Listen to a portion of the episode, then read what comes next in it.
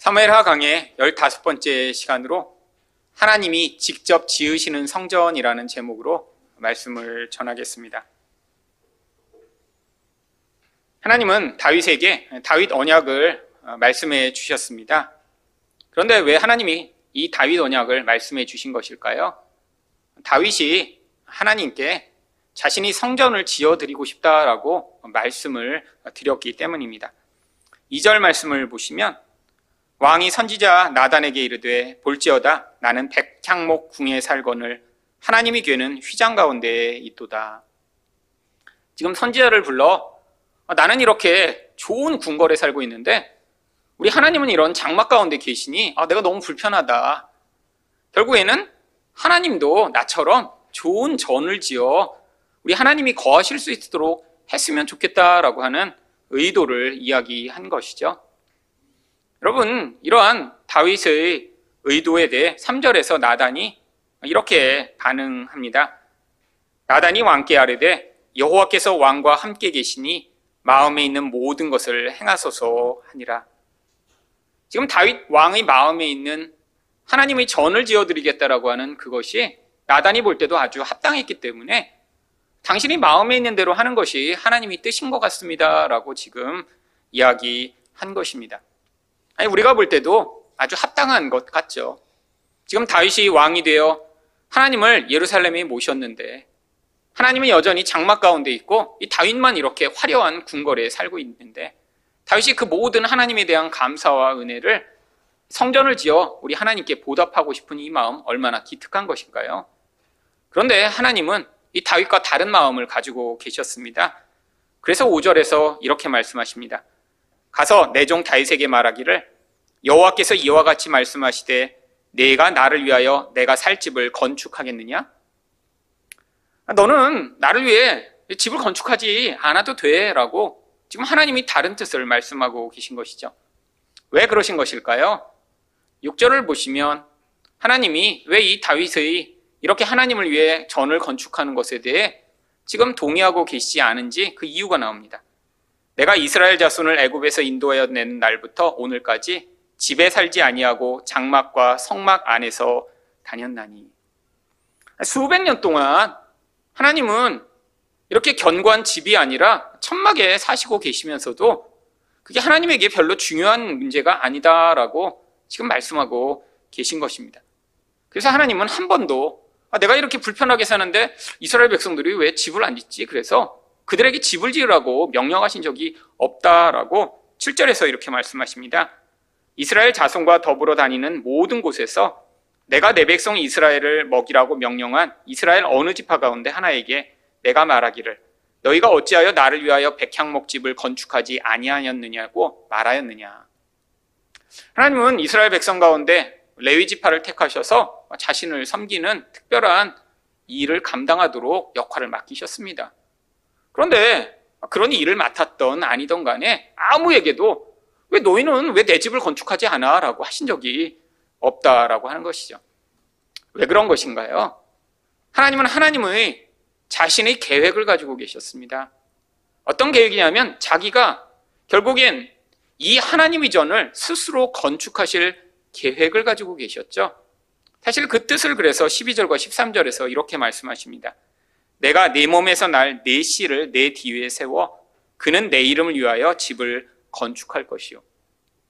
결국 하나님이 이 다윗으로 말미암는 씨를 직접 왕으로 세우신 뒤에 그가 하나님을 위해 집을 건축할 수 있도록 하나님이 하시겠다라고 말씀하고 계신 것입니다.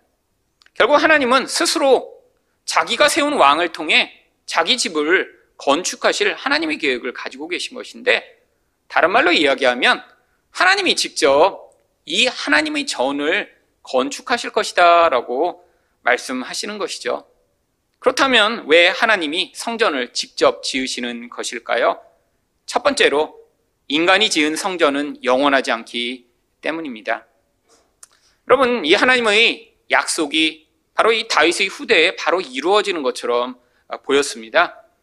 다윗은 그래서 이 하나님의 약속을 바로 이 다윗의 아들을 통해 이루실 것을 믿었고 자신이 대에는 이 성전을 건축할 모든 재료들을 다 모으는 일에 아주 애썼습니다. 결국 이 아버지가 모아놓은 그 많은 재산과 또한 도구들을 가지고 이 다윗의 아들 솔로몬은 아주 훌륭한 성전을 짓습니다. 그 이야기가 역대하 3장 1절에 이렇게 기록되어 있습니다. 솔로몬이 예루살렘 모리아산에 여호와의 전 건축하기를 시작하니 그곳은 전에 여호와께서 그의 아버지 다윗에게 나타나신 곳이요 여부스 사람 오르난의 타작 마당에 다윗이 정한 곳이라. 이미 땅도 다 정해 놓았고요. 다 성전을 지을 그런 모든 재료도 다 만들어 놨기 때문에 솔로몬은 바로 그 일을 직접 시작해서 바로 7년 만에 성전을 건축합니다. 성전이 이렇게 지어졌을 때 얼마나 화려하고 멋있었을까요? 그런데 이렇게 멋지게 지어진 성전이 몇백 년도 지나기 전에 어떤 운명을 겪게 되나요? 열왕기하 25장 8절과 9절을 보시면 바벨론 왕 느부갓네살의 19째 해 5월 7일에 바벨론 왕의 신복 시위대장 느부사라단이 예루살렘에 이르러 여호와의 성전과 왕궁을 불사르고 그럼 몇백 년도 지나기 전에 그렇게 멋있게 만들어 온 모든 성전과 왕궁이 다 회파되게 돼버립니다. 바벨론 왕이 강력했기 때문에 이 일이 일어난 것이 아님을 성경은 여러 곳에서 이야기를 하고 있죠. 하나님이 이렇게 하도록 허용하셨다라는 거예요. 하나님이 바벨론 왕의 손을 들어 자기가 거할 집을 다 무너뜨리게 만드시고 또 이 예루살렘을 이렇게 파괴하실 것에 대해 미리 다 말씀을 해 놓으셨던 것입니다. 왜 이런 일이 벌어졌을까요? 여러분 여호와의 전이라고 하는 것은 하나님이 인간과 함께 하심으로 인간을 다스리시고 그 결과로 인간에게 평화를 주시는 그 가장 대표적 상징입니다.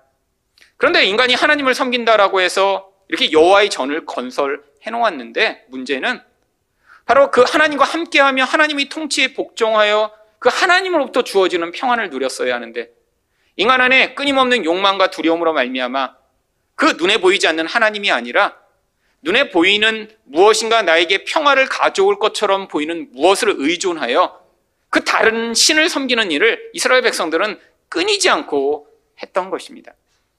결국 하나님을 섬긴다고 해놓고 그들은 하나님을 섬기지 않고 다른 우상을 계속해서 섬겼던 것이죠. 여러분, 이스라엘 백성들이 하나님을 완전히 버린 적은 없었습니다. 근데 이스라엘 백성들이 늘 했던 것이 무엇인 줄 아세요? 하나님도 섬기지만 이 땅에서 나의 평안을 가져올 어떤 다른 눈에 보이는 대상을 끊임없이 의존했던 것이죠.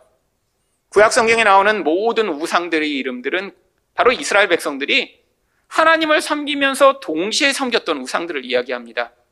발, 아세라, 그모스, 몰렉, 1월 성신. 아니, 당시에 있던 다른 신들을 그들은 끊임없이 섬기며 그 각자의 신들이 그들에게 약속하고 있던 다른 종류의 평안을 그들이 구했던 것이죠. 여러분, 인간은 죄로 말미암아 눈에 보이지 않는 하나님의 말씀을 믿을 수 없게 되어 버렸습니다. 그래서 눈에 보이는 무엇인가 나에게 주어지지 아니하면 우리는 우리 안에 평안을 누릴 수 없고 끊임없이 불안과 공포에 시달리게 되죠. 나의 평안을 만들고자 그래서 그 하나님의 약속이 아니라 바로 세상 사람들이 의존하는 무엇을 나의 똑같은 의존의 대상으로 삼아 그것으로 나의 의존을 얻기를 원하는데 그럼 그것이 하나님과의 관계를 끊임없이 깨뜨렸던 것입니다. 여러분, 하나님이 우리 인생 가운데 내 눈에 볼 때 받아들일 수 없고 내가 당장은 이해할 수 없는 상황으로 인도하시는 경우가 얼마나 많은가요? 근데 우리 안에서 왜 끊임없이 그 하나님의 인도하심을 거부하는 것이죠? 세상에서 다른 사람들이 누리고 있는 어떠한 모습을 보며 하나님이 나의 인생을 통해 이루시고자 하는 그 하나님의 계획은 받아들이지 않고 내가 볼 때 좋아 보이는 것을 나의 인생에 얻어내려고 하는데 하나님이 그것을 주시지 않으니까 끊임없이 우리들은 그 하나님의 인도하심을 따라가기보단 세상의 거짓신들이 우리에게 줄 것처럼 약속하고 있는 그 거짓을 따라가며 요동하기 때문입니다. 여러분, 그래서 결국 하나님은 내가 만들어 놓은 나에게 얻어낼 것처럼 약속하고 있는 그 가짜 성전들을 다 허무시고 하나님만이 우리를 다스리시는 성전을 우리 안에 만들어내시고자 하는 것이죠. 결국 그래서 인간이 만든 이 성전이 지속될 수가 없는 것입니다. 여러분 이렇게 솔로몬 선전이 다 무너지고 나서 이스라엘 백성들은 여러분 하나님을 예배할 장소가 없으니까 그들이 다시 바벨론에서 돌아오자마자 또 다른 성전을 세웁니다. 그 성전의 이름이 스룹바벨 성전입니다. 스가리아 4장 9절을 보시면 스룹바벨의 손이 이 성전의 기초를 놓았은즉 그의 손이 또한 그 일을 마치리라. 이전에 솔로몬 성전과는 비교할 수 없을 정도로 작고 초라한 성전을 그들이 다시 지었는데 얼마나 방해가 심했는지 하나님이 선지자들을 통해 계속 약속을 주십니다. 아, 그래서 결국에는 완성을 하게 돼요. 그런데 또 얼마 지나지 않아 로마의 폼페우스라는 장군이 이 팔레스타인 지방에 침략을 와서 이 성전 또한 다 회파시켜 더 이상 예배를 드릴 수 없게 만들어 버립니다. 아, 그리고 나더니 또이 헤롯이라는 유대를 다스리던 통치자가 나타나서 이스라엘 백성들의 마음을 얻기 위해 엄청난 규모의 성전을 짓기 시작했습니다. 여러분, 이 헤롯 성전은 역사상 기록에 의하면 이전에 솔로몬 성전보다도 훨씬 더 큰 규모의 아주 엄청난 공을 들인 그런 성전이었습니다. 왜냐하면 헤롯은 원래 이두메인이라고 하는 절반만 유대인이었기 때문에 이 유대인들을 다스리는 왕이 된 것을 유대인들이 너무 거부하고 그들이 싫어하자 이 유대인들이 마음을 얻고자 엄청난 돈을 들여 엄청난 규모의 이런 성전을 짓기 시작한 것이죠. 그래서 이 헤롯이 만든 성전의 크기가 얼마나 컸냐면 그 둘레의 길이만 1.5km 정도 됐다라고 해요.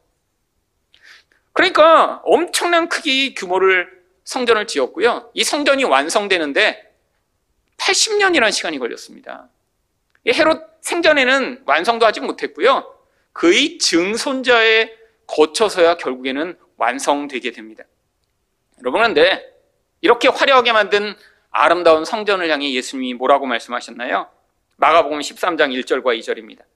예수께서 성전에서 나가실 때 제자 중 하나가 이르되 선생님이여 보소서 이 돌들이 어떠하며 이 건물들이 어떠하니까 한글로는 감탄문을 이렇게 이제 질문처럼 써놨는데 영어로만 봐도 감탄문으로 되어 있어요. 어, 선생님, 어, 이 돌들 너무 멋지지 않아요? 어, 예수님, 이 건물 정말 대단하지 않아요? 지금 너무 감탄해서 소리를 지른 거예요. 그랬더니 예수님이 그 감탄 가운데 뭐라고 이야기를 하시나요? 예수께서 이르시되 내가 이 큰 건물들을 보느냐? 돌 하나도 돌 위에 남지 않고 다 무너뜨려 지리라. 사실 지금 찬물을 확 끼우신 것입니다. 여러분, 왜 예수님이 이렇게 말씀하신 것이죠? 이 성전의 영적 본질을 말씀하고 계신 것이죠. 여러분, 그런데 이 말씀대로 몇십 년이 지나기 전에 이런 일들이 벌어집니다. 여러분, 이 헤롯 성전이 마지막으로 완성돼서 세부 공사까지 다 끝났다라고 한 게 AD 63년인데 AD 70년, 7년도 지나기 전에 바로 로마의 디도 장군이 와서 이 성전을 다 불태워 버립니다. 성전을 너무너무 아름답게 꾸미고자 황금으로 다 덧칠을 했어요. 그런데 벽에 발라진 황금을 그냥 띄어갈 수 없으니까 로마 군대가 그 성전에다 불을 들려서 그 황금을 다 녹여서 흘러내리게 만들었습니다. 벽에 발라진 황금이 다 녹아내리니까 돌 사이에 다 그 황금이 낀 거예요. 그래서 그 돌 사이에 끼어 있는 황금까지 다 긁어가고자 그냥 붙어 있던 모든 돌들을 다 드러냈고요. 그래서 돌 위에 돌 하나도 남지 않고 다 분해를 시킨 다음에 그 안에 끼어 있는 황금까지 다 로마인들이 다 긁어가 버렸습니다. 그래서 이 예수님이 말씀대로 형체조차 다 사라져 버린 것이죠. 여러분, 근데 왜 이런 일들이 벌어진 것이죠? 여러분, 성전이라는 거는 하나님이 그 중심에 계셔서 모든 자들을 통치하시며 그 강한 권세로 말미암아 인간을 요동케 하며 인간을 불안하게 만들며 인간 안에서 끊임없는 고통을 만들어내는 이 무질서를 질서로 바꾸시는 하나님의 통치의 결과를 보여주는 것입니다. 여러분 그런데 인간이 아무리 하나님을 섬기고 우리가 그런 하나님의 통치를 받고 싶다라고 하며 예배하더라도 이 인간이 이렇게 분할할 수밖에 없고 두려울 수밖에 없는 그 근원적인 이유가 해결되지 않기 때문에 하나님이 직접 인간에게 평화를 주실 수밖에 없기 때문입니다. 인간이 만든 이런 성전이 아니라 하나님이 직접 오셔서 통치하시고 이 모든 불안과 공포와 두려움을 만들어내는 그 죄의 근원을 해결하실 때만 인간 안에 평화가 찾아올 수 있음을 보여주시고 있는 것이죠. 여러분, 그래서 진짜 평화가 언제 임하나요? 구약 성경이 만들어진 이 성전도 앞으로 임할 평화를 보여주는 모형이죠. 여러분 그래서 성전이 예루살렘에 솔로몬이 지은 것입니다. 여러분 예루살렘이라는 뜻이 무엇인가요? 평화의 도성이라는 뜻이죠. 여러분 솔로몬의 이름이 뜻이 무엇인가요? 평화라는 뜻이죠. 평화의 도성에 평화라는 이름을 가진 사람이 하나님의 성전을 지어 이 성전이 하나님이 우리에게 주시는 진정한 평화를 모형하는 것임을 보여주신 뒤에 성경에서 이 평화가 어떻게 오게 될지에 대해 에베소 2장 14절부터 18절 사이에 이렇게 말씀하고 계십니다. 여러분 여기에 보시면 제가 빨간색으로 어떤 단어를 색칠을 해놨는데 사실 한글로는 다 유사하게 번역되어 있지만 다 같은 단어들입니다. 14절을 보시면 예수는 우리의 화평이신지라 둘로 하나를 만드사 원수된 것 곧 중간에 막힌 담을 자기 육체로 오시고 법조문으로 된 계명의 율법을 폐하셨으니 이는 이 둘로 자기 안에서 한 세 사람을 지어 화평하게 하시고 또 십자가로 이 둘을 한 몸으로 하나님과 화목하게 하려 하심이라 원수된 것을 십자가로 소멸하시고 또 오셔서 먼데 있는 너희에게 평안을 전하시고 가까운 데 있는 자들에게 평안을 전하셨으니 이는 그로 말미암아 우리 둘이 한 성령 안에서 아버지께 나아감을 얻게 하려 하심이라. 여러분 빨간색으로 계속 반복되는 단어가 뭔가요? 평화라는 단어입니다. 여러분 인간이 추구하는 평화가 어떻게 오게 된다고요? 예수 그리스도로 말미암아 하나님과 우리 사이에 원수된 것이 허물어지고 다른 사람과 우리 사이에 원수된 것이 허물어져야 우리 안에서 평화가 온다는 거예요. 여러분 인간이 느끼는 가장 큰 두려움, 인간이 느끼는 가장 큰 불안은 무엇인가요? 결국에는 내 스스로 나를 다스리고 내 인생 자체를 통제할 수 없어서 앞으로 벌어질 것에 대한 두려움입니다. 결국 인간이 느끼는 그래서 가장 큰 두려움은 죽음에 대한 두려움이죠. 여러분 또한 결국 인생을 살다 보면 무엇이 두렵나요?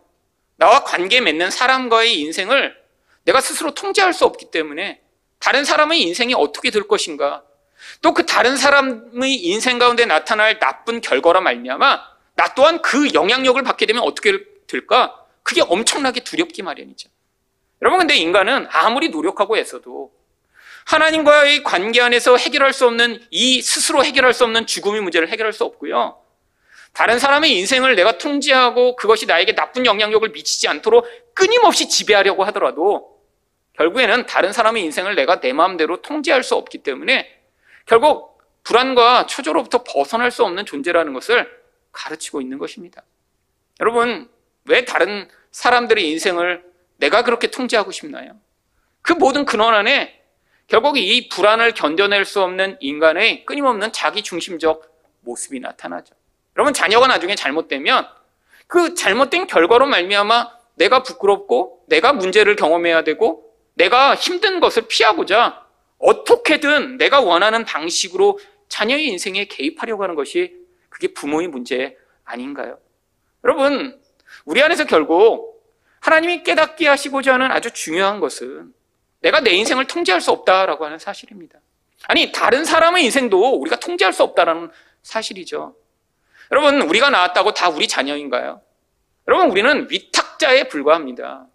하나님이 각자의 인생을 향한 계획을 가지고 우리 자녀의 인생조차도 우리 하나님이 진짜 아버지가 되셔서 그에게 가장 선하고 좋은 것을 허락하신다라는 믿음으로 하나님께 반응하지 않으면 우리 영혼 가운데 근원적으로 우리를 지배하고 있는 이 불안과 두려움으로 말미암아 결국 우리 주변에 있는 사람들의 손을 놓지 못하고 그들을 결국에는 끊임없이 통제하고 다스리는 오히려 더 악한 결과를 만들어내는 그런 결과를 만들어내게 되어 있죠.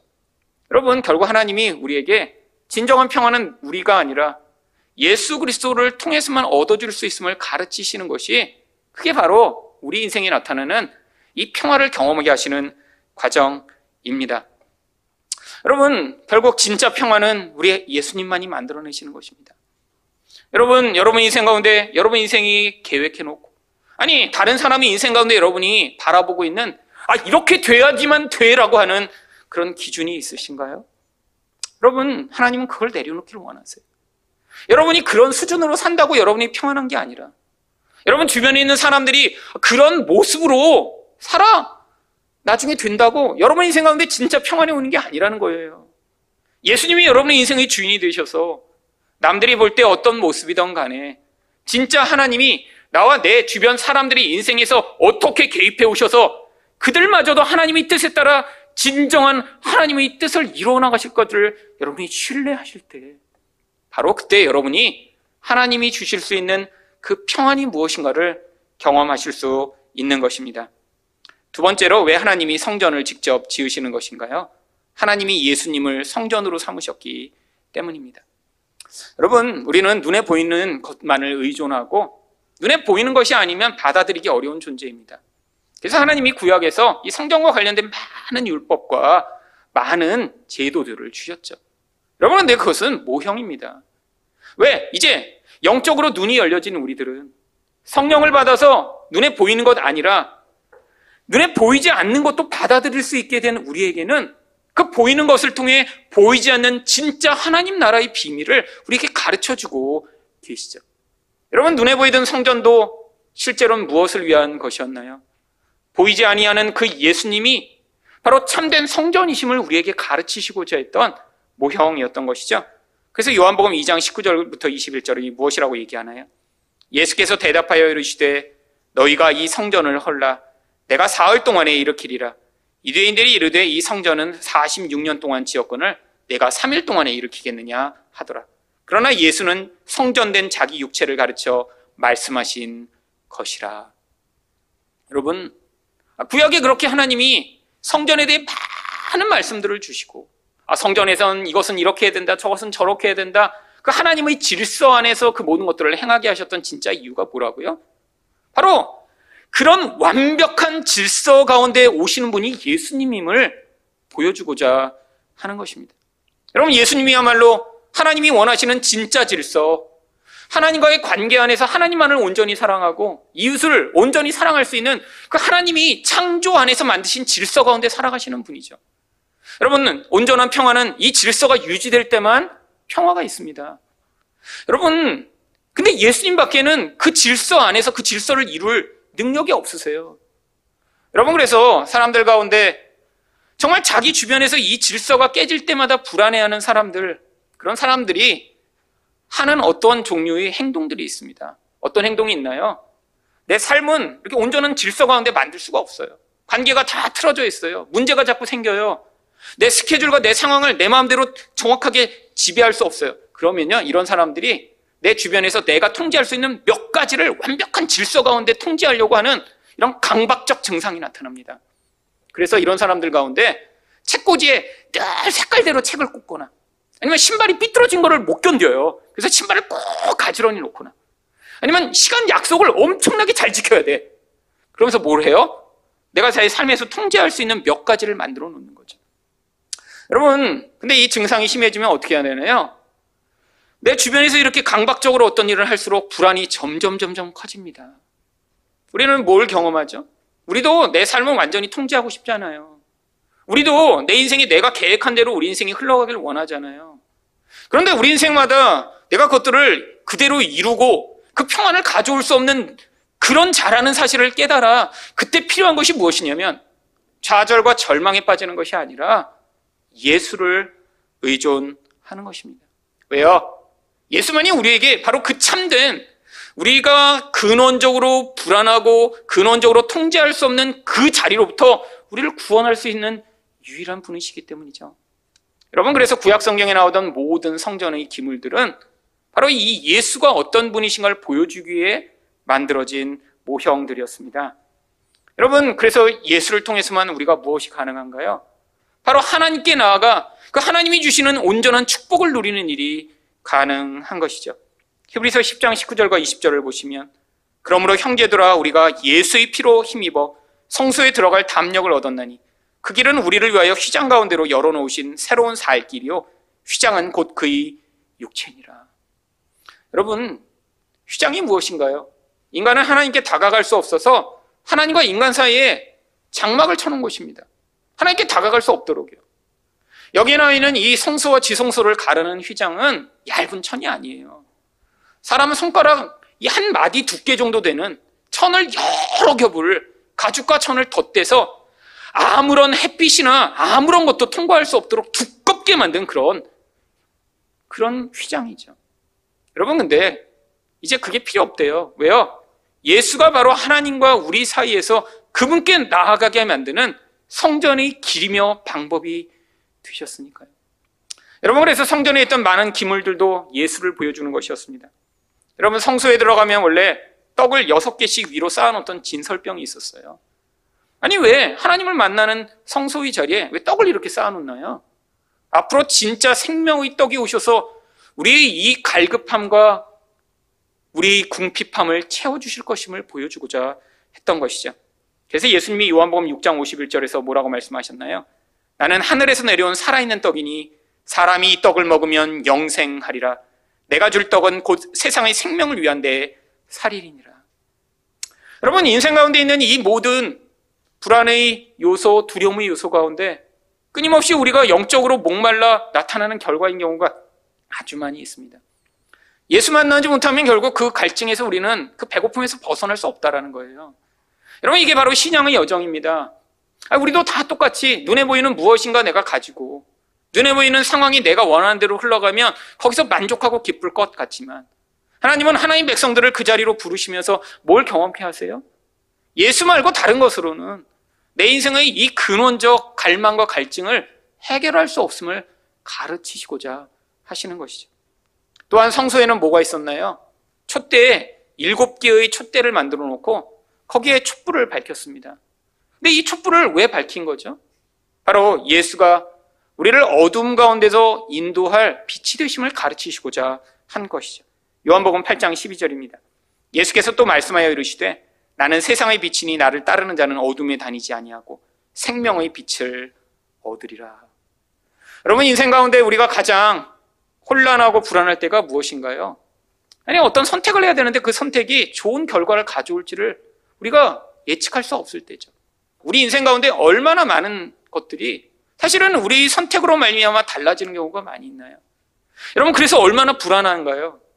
여러분 가운데 지금 내가 이렇게 선택했는데 내가 이 직장을 선택했는데 이 사람을 선택했는데 이런 결정을 했는데 그게 그 다음에 어떻게 될까 알지 못해서 너무너무 불안한 경우 많지 않나요? 여러분 근데 늘 뭘 깨달으세요? 여러분이 아무리 고민하고 아무리 애를 써도 그 선택이 늘 좋은 결과를 남기지 않는다는 걸 깨닫으시잖아요. 여러분 그래서 결국 우리 인생 가운데 우리가 얼마나 어둠 가운데 살아가는 자인가를 끊임없이 알게 되는 것입니다. 여러분 솔직히 우리 인생 가운데 만약에 여러분이 미래를 아셨더라면 아마 많은 선택들이 달라졌을 거예요. 여러분, 여러분 미래를 아셨더라면 아마 대부분 결혼 안 하셨을 것입니다. 저도 제 미래를 알았으면 전 유학도 안 갔을 거고요. 저는 제 미래를 알았으면 모든 제가 선택했던 많은 것들을 제가 선택 안 했겠죠. 아니, 고통스러운 거 과정을 지나고 나니까 은혜지. 그 과정 가운데는 그게 나에게 내 인생을 다 파괴하는 가장 큰 고통이었으니까요. 여러분, 그런데 우리 예수님을 믿는다는 건 어떤 약속이 주어져 있나요? 우리는 어두운 가운데 우리 미래를 알지 못하고 더듬더듬 거리며 우리 인생을 살아가는 것 같지만 예수가 우리 인생의 빛이 되셔서 그 예수를 따르는 자의 인생 가운데는 그 어둠이 우리를 잠식하지 아니하고 결국에는 생명의 빛으로 우리 인생을 궁극적으로 인도하실 분이 계심을 우리가 믿기를 원하시는 것입니다. 그럼 이게 바로 성도의 인생 가운데 주어지는 결국이죠. 세상 사람들은 누릴 수 없는 결국이요. 어두운 가운데 인생을 살아가다가 그 끝에 갔더니 좋은 결과가 주어지는 게 아니라 그 끝은 무엇인가요? 영원한 멸망과 영원한 어두운 가운데 슬피 이를 갈며 고통하는 자리가 주어져 있는데 하나님 백성 가운데는 이 인생 가운데 어두움을 지나는 것 같지만 그 가운데 빛으로 임하신 예수의 손을 붙잡는 자마다 그 인생의 끝에 그 영광스러운 자리 하나님의 생명의 빛을 영원히 누리는 자리로 인도하실 하나님의 약속이 기다리고 있는 것이죠. 여러분, 그래서 이제는 더 이상 하나님과 우리 사회를 맡고 있는 휘장이 필요 없는 것입니다. 그래서 마태복음 27장 51절에 이에 성소 휘장이 위로부터 아래까지 찢어져 둘이 되고 하나님께 나아가는 모든 길들이 막혀있던 그 모든 일들이 이제는 예수로 말미암아 필요 없게 돼서 예수가 십자가에 달려 돌아가셨을 때 휘장이 찢어져 이제 우리가 하나님께 자유롭게 나아갈 수 있는 길이 열린 것이죠. 여러분 바로 이 이야기가 그래서 요한복음 14장 6절에 예수께서 이르시되 내가 곧 길이요 진리요 생명이니 나로 말미암지 않고는 아버지께로 올 자가 없느니라라고 말씀하고 있는 것입니다. 여러분 결국 예수 믿는다는 것은 예수만이 나의 유일한 길이며 예수만이 나의 인생의 인도자며 예수만이 나의 인생의 빛이 되심을 우리 인생의 과정을 통해 고백하고 경험하는 것입니다. 마지막으로 왜 하나님이 성전을 직접 지으시는 것일까요? 하나님이 성도를 성전으로 지으시기 때문입니다. 성전이란 무엇인가요? 하나님과 함께하고 하나님을 만나는 자리죠. 여러분, 근데 이제는 어떤 외부적인 장소에서 하나님을 만나는 것이 아닙니다. 하나님이 우리와 함께 하시고자 하는 가장 중요한 이유가 무엇인가요? 우리와 늘 함께 계시며 우리와 함께 만나시고 우리와 사랑의 관계를 맺고자 하시는 것이죠. 바로 그것 때문에 예수님을 보내셔서 죄를 해결하신 것입니다. 죄가 해결돼야 죄 없으신 하나님이 우리와 함께 하실 수 있으니까요. 그래서 이제는 무엇이 성전인가요? 바로 우리가 성전으로 부름을 받은 것이죠. 고린도전서 3장 16절을 보시면 너희는 너희가 하나님의 성전인 것과 하나님의 성령이 너희 안에 계시는 것을 알지 못하느냐? 여러분, 어떤 외부에 있는 성전을 통해 하나님을 만나는 게 아닙니다. 하나님이 우리 각자에게 성령을 주셔서 그 성령으로 말미암아 우리가 하나님과 함께하여 그 사랑의 관계를 누리는 자가 되도록 만들어 가시고자 하는 것이죠. 여러분, 근데 여기에 문제가 있습니다.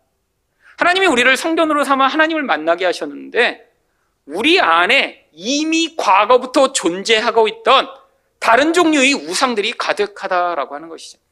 여러분 그래서 고린도후서 6장 16절을 보시면 하나님의 성전과 우상이 어찌 일치가 되리요.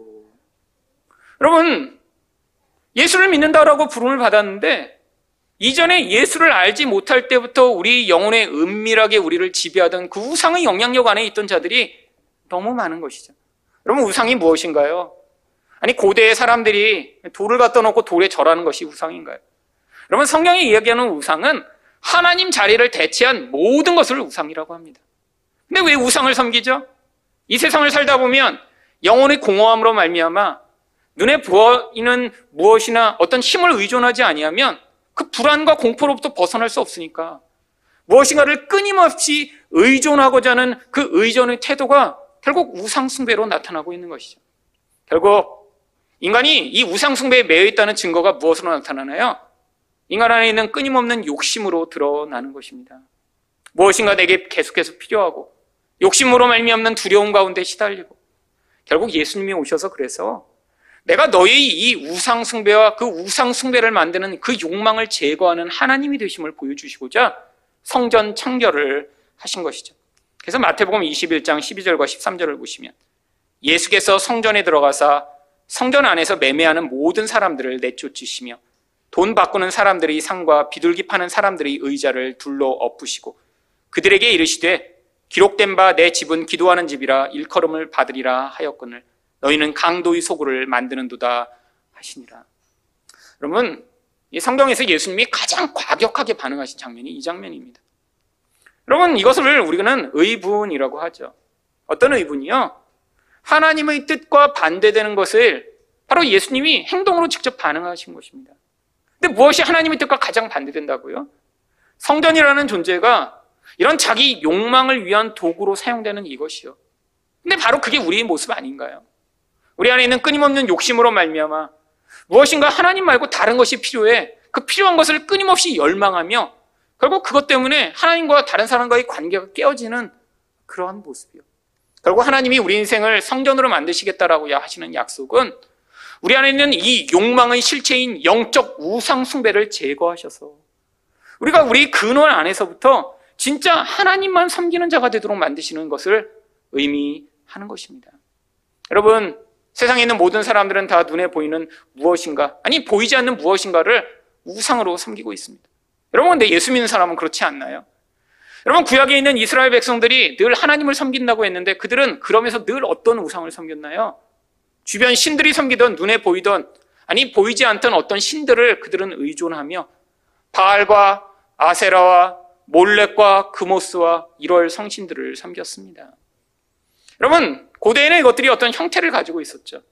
근데 지금의 이 우상들은 다 우리가 일반적으로 지금도 내면에서 의존하는 어떠한 모습으로 우리에게 끊임없이 영향을 미치고 있습니다. 왜죠? 사람들의 수준은 이제 옛날보다 훨씬 더 높아졌어요.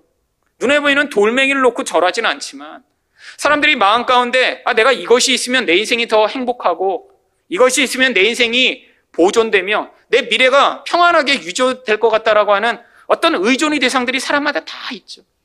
바로 그것을 하나님이 우리 인생 가운데 파기해 오실 때 그게 바로 하나님이 우리를 성전으로 만드시는 과정이라고 하는 것이죠. 여러분 그런데 우리 안에 있는 이 더러운 우상숭배가 제거되는 것만큼이나 중요한 일이 무엇인가요? 바로 우리 안에 내가 개인으로가 아니라 하나님이 우리를 교회로 한 성전으로 만들어 나가시는 과정입니다. 에베소 2장 20절부터 22절을 보시면 너희는 사도들과 선지자들이 터 위에 세우심을 입은 자라 그리스도 예수께서 친히 모퉁이 돌이 되셨느니라 그의 안에서 건물마다 서로 연결하여 주 안에서 성전이 되어가고 너희도 성령 안에서 하나님이 거하실 처소가 되기 위하여 그리스도 예수 안에서 함께 지어져 가느니라. 여러분, 신앙이라는 것은 내 개인이 하나님을 얼마나 잘 섬기냐 하는 것이 그것이 우리 궁극적 신앙의 목표가 아닙니다. 하나님 우리들을 다 다양한 모습으로 부르신 이유가 있어요. 왜죠? 우리가 사랑 안에 서로 연합될 때 그 연합된 공동체 안에 하나님이 거하셔서 우리 전체 안에 거하시는 하나님으로 우리를 통치하시고자 하는 것입니다. 여러분, 그게 바로 성전의 그림이죠. 여러분, 성전에 문만 천 개 있으면 어떻게 성전이 되나요? 여러분, 집 하나 지을 때도 얼마나 많은 재료들이 들어가는지 여러분 아시잖아요. 여러분, 각자 각자가 다 필요합니다. 천장에는 천장 마감재가 따로 있고, 바닥에는 바닥에 바르는 게 따로 있고, 각자의 모든 재료들이 다 합쳐져야 어떠한 온전한 모양이 되는 것이죠.